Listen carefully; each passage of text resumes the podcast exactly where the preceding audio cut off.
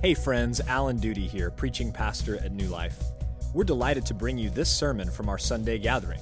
For more information or to support our ministry, visit us online at newlifecs.net. Thank you and enjoy the following message.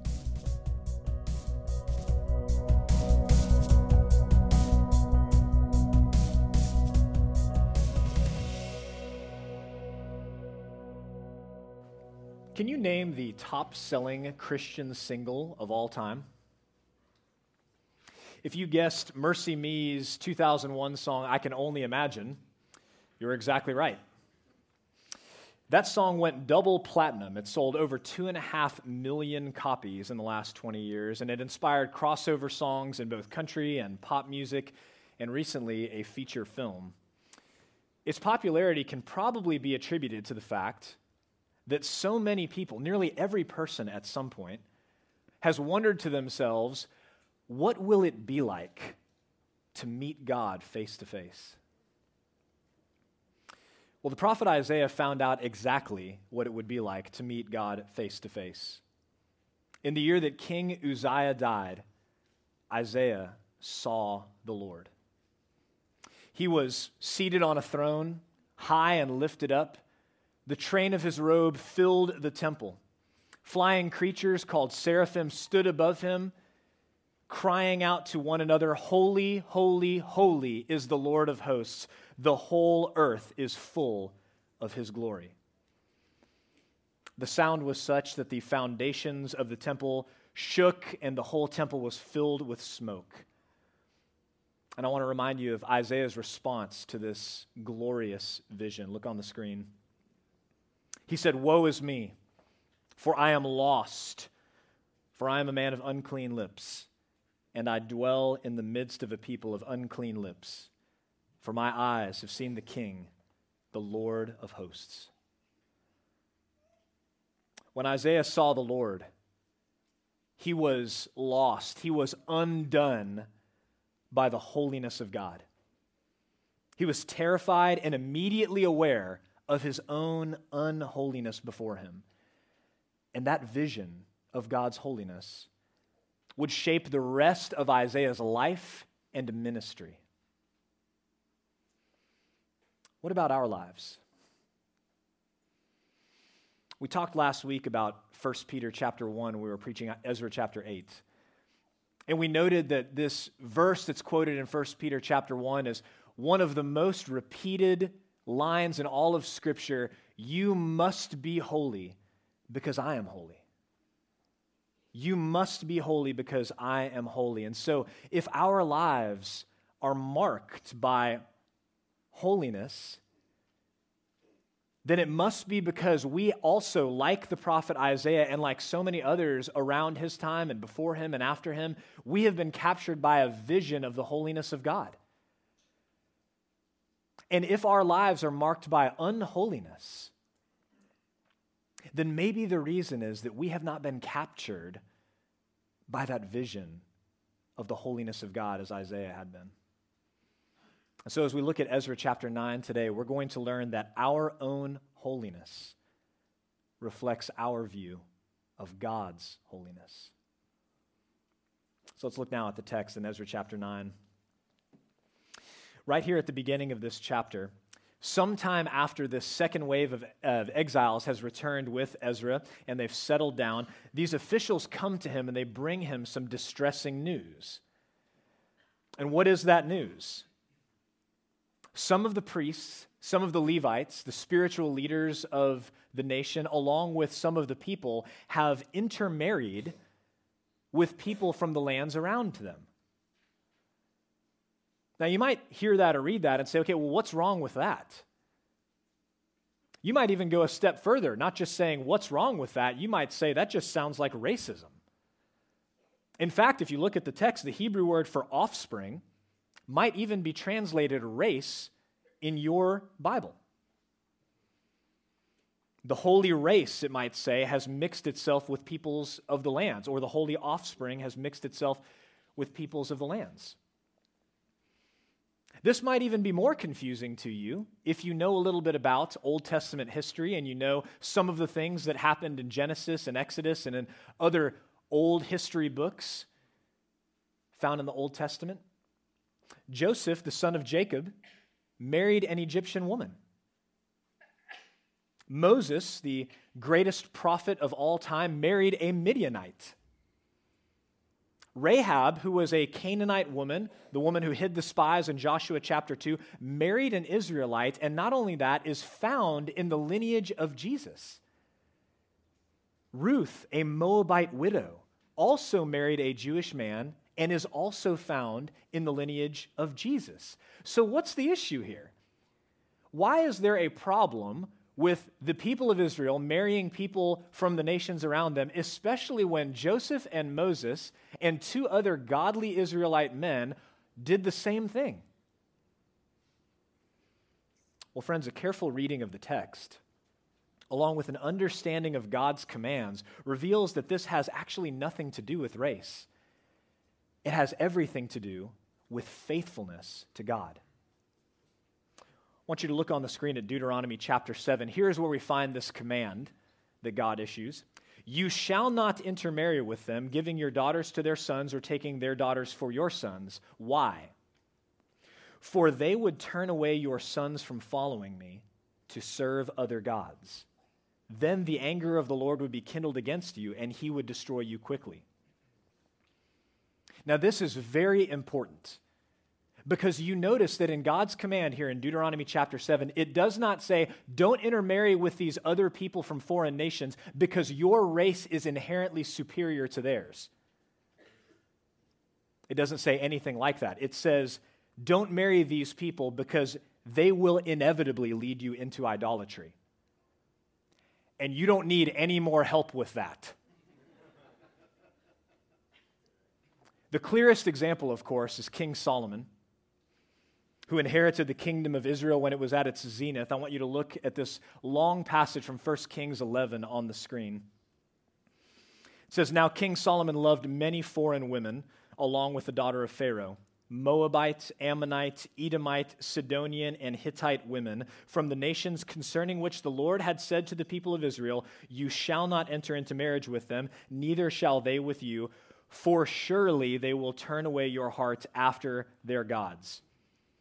Solomon clung to these in love. He had 700 wives who were princesses and 300 concubines, and his wives turned away his heart.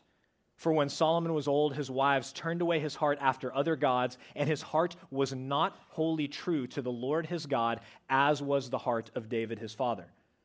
For Solomon went after Ashtoreth, the goddess of the Sidonians, and after Milcom, the abomination of the Ammonites.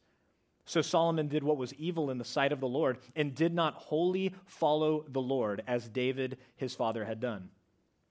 Then Solomon built a high place for Chemosh, the abomination of Moab, and for Molech, the abomination of the Ammonites, on the mountain east of Jerusalem. And so he did for all his foreign wives, who made offerings and sacrificed to their gods. You see, God's word is true the emphasis in that passage again and again is that these women led him away into idolatry. That was the problem. The problem was not that they were foreigners, the problem was that they did not worship the God of Israel. And therefore, they led Solomon again and again into idolatry. And friends, we have all of these commands, we have all of these examples in Scripture and yet, time and again, as a pastor in a college town, as a college student myself here, I have heard so many times I cannot even remember. I have heard people say, Yeah, but I'm different. My situation is different. That's not going to happen to me. And time and again, I have seen young men who profess to follow Christ start dating and get engaged to and marry non Christian women. I have seen young women do the same thing. And every time I hear the same thing, my situation is different. That's not going to happen to me. Friends, that expresses the pride of our hearts and minds. Do we really think that we know better than God? Are we strong enough? Are we faithful enough to withstand the kind of temptation that ruined Solomon, the wisest man who ever lived? See, in marriage, two people become one flesh. So it is inevitable that you will begin to value the things that your husband or wife values. And it is inevitable that you will begin to devalue whatever it is that your husband and wife does not value. That's why Paul later on in his letter to the Corinthians is going to say, Do not be unequally yoked with unbelievers. Do not be unequally yoked with unbelievers. Well, what is a yoke? A yoke is a bar that held two animals together so that they could push a piece of equipment or so they could pull a load. And if you yoke a large animal to a small animal, or if you yoke a strong animal to a weak animal, what's going to happen is that the smaller, weaker animal is going to pull down the larger, stronger animal. It doesn't work. That's why you can't unequally yoke two animals together. And that's why God says, don't be unequally yoked with unbelievers. This consistent message all throughout the scripture. So you see, Rahab and Ruth, they were foreigners, but they were foreigners who came to believe and hope and trust in the God of Israel. So when they got married, they were equally yoked to their husbands.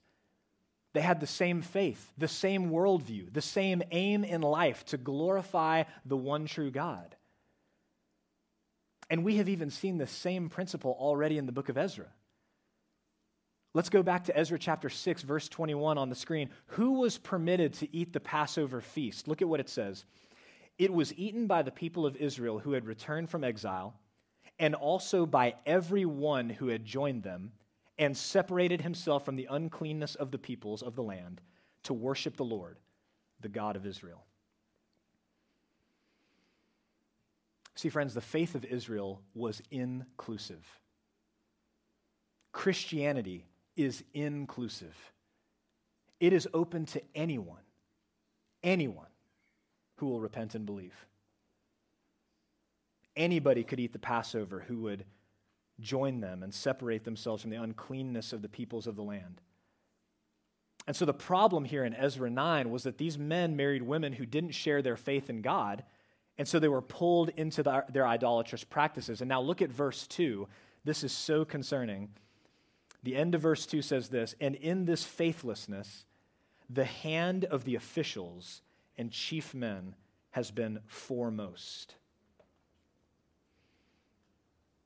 So, the spiritual leaders of Israel, the priests and the Levites, the men who are supposed to be teaching and modeling obedience to God, did the opposite.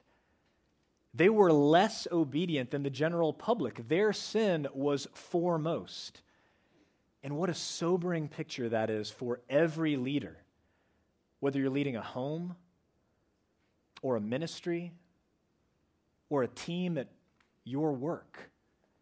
What a sobering picture that is. You see, when you see people who are doing something that you don't like, you have to ask the question as a leader did they learn this from watching me? Did I set them an example? Did I encourage this attitude, this action, this behavior through my own speech? It's like when you yell at your kids to stop yelling at each other. That's a favorite tactic of mine. I employed it yesterday.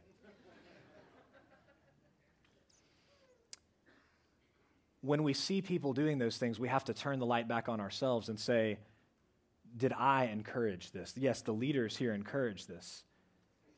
And so, Ezra, this godly spiritual leader, look at his situation. He is beside himself. He cannot believe that the people, let alone the priests and the Levites, have disregarded God's clear commands so completely. He's so upset that he tears his garment, he tears his cloak, he pulls out his hair and some of his beard. I can only imagine how painful that must be. I stopped shaving last November. I'm winning.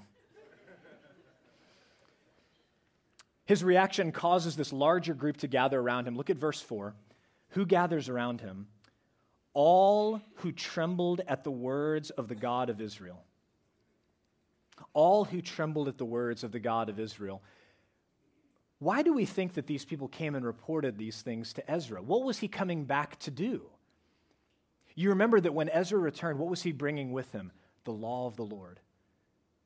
And we saw again and again that he was a man who was able to teach the word with authority because he studied it and he obeyed it. And it's likely that through his teaching and through his example, these folks became convicted of their sin. So, those who gather around him and mourn about the state of their disobedience are those who trembled at the words of the God of Israel. God's word is powerful. God's word is powerful. And Ezra spoke and taught the word of God. Now, I think for a lot of us, we, we read this and we see his reaction and we say, that just seems so extreme. And if Ezra's reaction seems extreme to us, we need to think about why he's reacting the way that he is. Why is he so upset? Well, the first reason is that Ezra believed that God is holy, and so his people must live holy lives.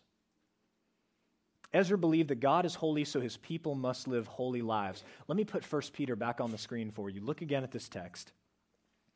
He says, As obedient children, do not be conformed to the passions of your former ignorance, but as he who called you is holy, you also be holy in all your conduct, since it is written, You shall be holy, for I am holy.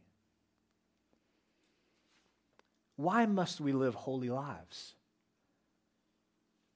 It is because God is holy. And friends, that word holy has been emptied of its meaning over the years. Look at what R.C. Sproul said about this in his excellent book, The Holiness of God. He says, When the Bible calls God holy, it means primarily that God is transcendentally separate he is so far above and beyond us that he seems almost totally foreign to us. To be holy is to be other, to be different in a special way. God is transcendentally separate. He is other, far above and beyond us. And so, what is idolatry? The essence of idolatry is to remake God in our image. That's what idolatry is. It's remaking God in our image. Now, that doesn't necessarily mean that we are making idols that look like us in the form of statues or anything like that, although that can be the case. And you see that in Greco Roman history. The statues of the Greco Roman gods and goddesses, they did look like us. But what we're doing when we commit idolatry is we are remaking God in our image. What we're doing is we're making God like us. We're putting limits on his attributes, limiting his holiness, limiting his power, limiting his transcendence. We're putting limits on him until he's nothing more than superhuman. So God may, in fact, be holier than we are, or more powerful or anything else, but only by degree. That's the essence of idolatry, is that God is only those things by degree more than us. He's not infinitely holier than we are, not infinitely more just, infinitely more merciful and gracious. He's only different by degree. But, friends, that's not true of God. According to Scripture, God is transcendentally separate. He is other, He is set apart. And the Israelites had lost sight of that, and so their lives no longer reflected that reality. That's the first reason that Ezra was so upset. They had lost sight of the holiness of God. But the second reason that Ezra is so upset is that Ezra knew disregard for God's law was the reason that they were exiled in the first place.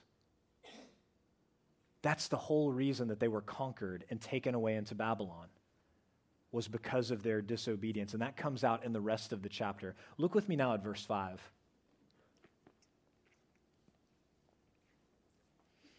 And at the evening sacrifice, I rose from my fasting with my garment and my cloak torn. and fell upon my knees and spread out my hands to the Lord my God, saying, O my God, I am ashamed and blush to lift my face to you, my God. For our iniquities have risen higher than our heads, and our guilt has mounted up to the heavens. See, Ezra's prayer is a model of godly confession. He was not guilty of these sins. He didn't marry a woman who did not share his faith. He had not become an idolater. These were not Ezra's sins, and yet he was part of this community. And he wasn't just part of this community, he was a key leader in this community, which had sinned against God collectively. You see, no one sins in a vacuum. No one sins in a vacuum. Every time we sin, other people are affected. And if you go back in your mind, if you're familiar with the book of Joshua, they have this great victory at Jericho where, where the walls fall down and there's this great rout. Well, a very short time later, they have to go conquer this tiny little city of Ai. It's nothing like Jericho. It doesn't have this huge fortified wall. It's not got this big military presence. Should be no problem. They are destroyed at this battle. The Israelites are routed. Why? Because one man named Achan took some of the plunder from Jericho and instead of devoting it to the Lord who had given them the victory, kept it for himself. One man's sin had consequences and effects for everybody. And so, in this case, with Ezra and these people that he's leading, it wasn't just that these individuals broke God's law by marrying unbelievers, it's that their idolatry affected then everybody who was around them their families, their neighborhoods, the community's worship. Everybody was affected. Look at Bob Fyall's observation on this. He says the situation here could not have happened unless many had approved of it, or at least had turned a blind eye to it. So it is today, where often as a result of our individualism and relativism, a low spiritual temperature is tolerated and unbiblical practices become established. Isn't that a challenging word for us? I mean, how is it that so many of these leaders were getting married to people who didn't share their faith? It couldn't have happened unless people at least tolerated it. No one confronted them. No one said, God directly commands us not to do this. What are you doing? Or at least tacitly approved of it. We said, well, you know, who am I to judge? We'll go to the wedding. It's not my place. This could not have happened unless the whole community together was lowering the standards after they lost sight of God's holiness. And so Ezra begins here with a humble acknowledgement and confession of their sins as a believing community. He says, Our iniquities and guilt have reached to the, heaven, to the heavens. And see, this is the first step of repentance. The first step of repentance is acknowledging agreeing with God that you have sinned. Look at what David writes in Psalm 32 I acknowledged my sin to you, and I did not cover my iniquity. I said, I will confess my transgressions to the Lord. You see, you will never repent. We will never repent until we acknowledge that we have sinned and that we've dishonored God by disobeying his commands. And that might be the reason that we see so many professing Christians in the church walking in unrepentance and disobedience. It's because a lot of people don't even agree with God to begin with that they've sinned against Him. There's a fundamental disagreement at this first level. So, the first step of repentance is acknowledging, it's agreeing with God that we have sinned. The second step in repentance, then, is admitting that we deserve justice and not mercy. And that's what Ezra does in verse 7. Look there. For from the days of our fathers to this day, we have been in great guilt. And, our, and for our iniquities, we, our kings and our priests, have been given into the hand of the kings of the lands, to the sword, to captivity, to plundering, and to utter shame as it is today. Ezra says very clearly to the Lord, Our sin is the reason that we were conquered. Our sin is the reason. It wasn't political missteps, it wasn't military incompetence. Our sin led to these consequences. And, friends, I think that's very important because today we are being conditioned in our society to approach life with a victim mentality. That everything that happens to us is outside of our control, it's always someone else's fault. Now, listen, you may be a victim. Somebody else may have abused their power or their position to victimize you. And if that's the case, I hurt with you. I think Jesus hurts with you. I'm not saying that no one is a victim. I'm saying that our default position as people in society today is becoming that it's always somebody else's fault. And what we have to recognize is that we are first and foremost victims of our own sin against God. We are first and foremost victims of our own sin, and what we deserve is not mercy, it's justice. The grace of God will never amaze you for as long as you think that you deserve it. You will never be amazed by the grace of God if you think that you deserve it, if you don't think that you deserve justice.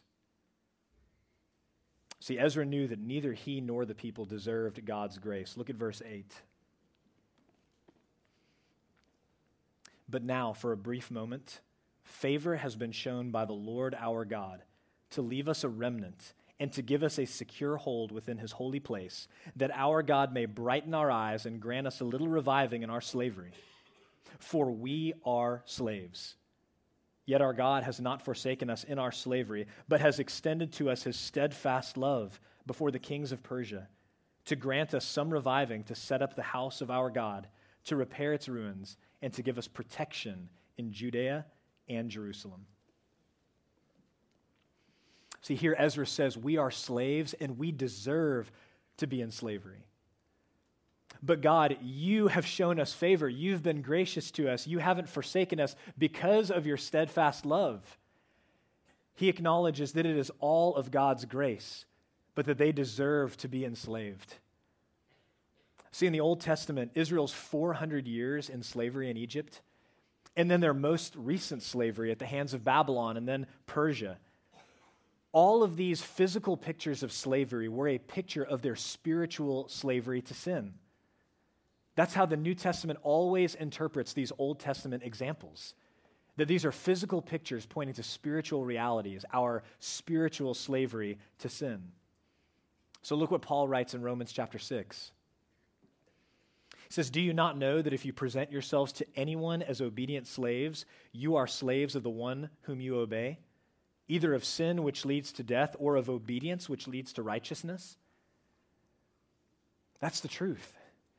Slaves obey their masters. So if we are mastered by sin, we're obedient to sin. But for those who have trusted in Christ, we've been set free. Set free not just from sin's penalty, but set free also from sin's power. Look at what he writes in verses 17 and 18 of Romans 6. But thanks be to God that you, who were once slaves of sin, have become obedient from the heart to the standard of teaching to which you were committed, and having been set free from sin, have become slaves of righteousness. Isn't that great news? That we have been set free from slavery to sin, that we are no longer captive to sin, our former master, because the grace of God in Christ is at work in our hearts and in our lives. So, why then would we continue to sin? Why then do we continue to sin? In fact, that's the very question that Paul begins that whole section of Romans with. Look at the screen. This is how this section begins. What then? Are we to sin because we are not under law but under grace? By no means. And what's amazing is that Ezra, in the end of chapter 9, asks the same question and he arrives at the same conclusion. Look at verse 10 with me as we close this chapter. And now, O our God, what shall we say after this? For we have forsaken your commandments, which you commanded by your servants the prophets, saying, The land that you are entering to take possession of it is a land impure with the impurity of the peoples of the lands, with their abominations that have filled it from end to end with their uncleanness. Therefore, do not give your daughters to their sons, neither take their daughters for your sons, and never seek their peace or prosperity, that you may be strong and eat the good of the land and leave it for an inheritance to your children forever. And after all that has come upon us for our evil deeds and for our great guilt, seeing that you, our God, have punished us less than our iniquities deserved, and have given us such a remnant as this, shall we break your commandments again and intermarry with the peoples who practice these abominations? Would you not be angry with us until you consumed us, so that there should be no remnant nor any to escape? O Lord, the God of Israel, you are just, for we are left a remnant that has escaped, as it is today. Behold, we are before you in our guilt, for none can stand before you because of this. Ezra's prayer reflects his humility before the God of the universe. And especially in verses 13 and 14, his prayer follows the same reasoning, the same argument as Paul's in Romans chapter 6. He says, Lord, after all you have done for us, after you've preserved a remnant, after you haven't punished us as our sins have deserved, shall we break your commandments again? The obvious answer to that rhetorical question is no, of course not. After God has been so gracious, after He's treated us better than our sins deserve, after He set us free, why would we do that which leads right back to slavery again? And I want you to remember earlier, we identified two reasons that Ezra is upset. He's upset because he believes that God is holy, and he's upset because he knows that their sin and disobedience was the reason that they were carried into exile in the first place. So, friends, with their actions, they are showing that they are presuming upon the grace of God. It's an attitude that says, of course, God will forgive us for our disobedience. Of course, He'll forgive us, so we might as well sin. But Paul rebukes that mindset in Romans chapter 2. And I promise I'm not trying to quote the whole book today, but this is an important verse. Look at what he says.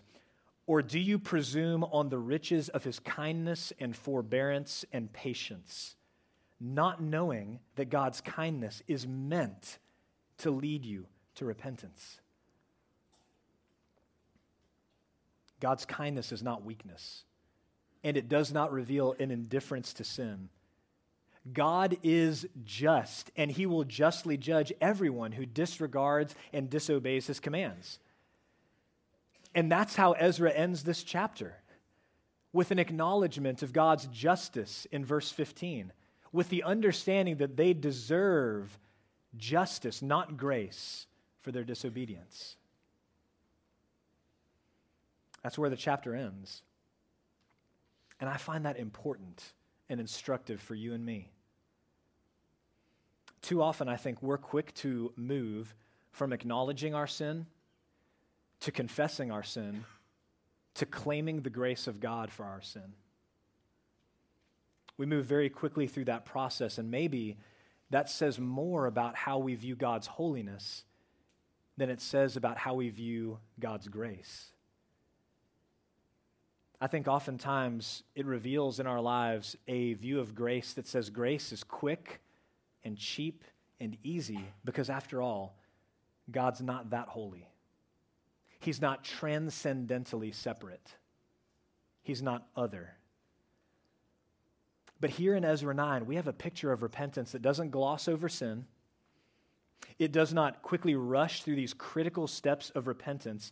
No, Ezra takes the time to acknowledge their sin before the Lord and to meditate on God's word, which explains why what they did was sinful, and then to soberly confess their sin. And by doing this, he's setting up himself and he's setting up the people that he leads to appreciate the wonder and the relief and the comfort of the grace of God. He's setting them up for that. Again, grace is no big deal if your sin is no big deal. Only when we understand the holiness and justice of God will grace become amazing to us. Grace is only a big deal if you understand that you deserve justice and not grace. And we see all of this perfectly captured in the cross of Jesus Christ. How seriously does God take sin? So seriously that it required the horrifying, gasping, bloody death of the perfect, sinless Son of God. How much does God love you? So much that, as Romans 5 tells us, that he sent Christ to die for us while we were yet sinners. You see, in the cross of Christ, we have the holiness and the grace of God and the love of God coming together perfectly, where we see all of it displayed. The good news of the gospel is that an infinitely holy God sent his infinitely holy Son to live a perfect life, to die a substitutionary death in your place for your sin, and then to rise victorious over sin and death on the third day for you, for your justification. And as we saw from both Ezra and the book of Romans today, when we believe in Christ and when we receive his work on our behalf, we're set free not just from sin's penalty, but also from sin's power in our lives. We're set free to pursue holiness, even when we find ourselves in situations like Ezra 9, when no one else around us or few people around us are pursuing that same level of holiness. And so I want you to ask yourself this question today What does my life, what does my level of holiness communicate about the holiness of God? Because our own holiness reflects our view of God's holiness. Let's pray.